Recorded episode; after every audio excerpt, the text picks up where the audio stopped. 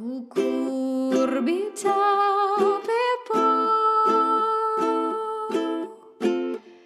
I'll follow you wherever you grow. You're perfect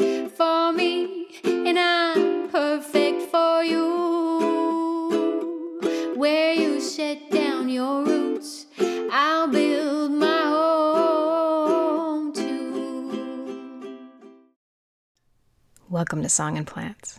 My name is Carmen Porter. In this episode, I will be speaking from experience. I hope that some of my growing advice will serve you, but successful gardening is achieved by learning and adapting to the challenges and resources provided by your growing location. Keeping detailed records will allow you to accumulate your most reliable references. Tracking the temperatures, rainfall, and the dates of the first and last frost over years will familiarize you with the climate particularities of your site. You can then confidently plan your planting dates and seed selections accordingly. Seeding, planting, and harvest dates, as well as yields, provide invaluable insights and tangible results. I can't stress this point enough and will repeat it. I grow more than 30 cultivars of the Cucurbita genus every summer. It is recommended to direct seed squash into soil that is 18 to 30 degrees Celsius, which is 65 to 85 degrees Fahrenheit, when there's no chance of frost.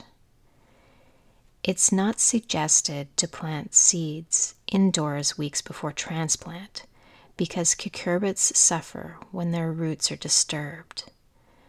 They also tend to grow long, fragile stems if indoor lighting is not adequate. Due to my local conditions, however, I seed them indoors three weeks before my last frost date. Depending on the cultivar, cucurbits can take between 40 to 120 days from germination to mature fruit set. My average growing season for cucurbitaceae is 110 days. I've found that my squash plants benefit from the season extension provided by indoor seeding. The main reason, however, for my choosing to seed ahead is due to pest pressure. The local emergence of squash bugs and striped cucumber beetles coincides with my squash germination times when I direct seed. The tiny seedlings get decimated by these pest insects. When I instead plant out seedlings, which already have true leaves, they're that much bigger and seemingly able to deal with the early pest damage. If you choose to plant squash indoors, however, it is critical to properly acclimatize your seedlings to outdoor conditions before planting them in your garden. This involves gradual sun and wind exposure to avoid leaf scalding and breakages. It's best to plant your cucurbits in full sun. They also require ample space. Cucurbitaceae is a family of herbaceous vines, but there are some cultivars that grow into a bush form. Some vining cultivars can be trellised if space is limited. However, typically, cucurbits grow abundantly when allowed to spread out on the ground. I tend to plant along a drip irrigation line with approximately 6 to 10 feet between rows.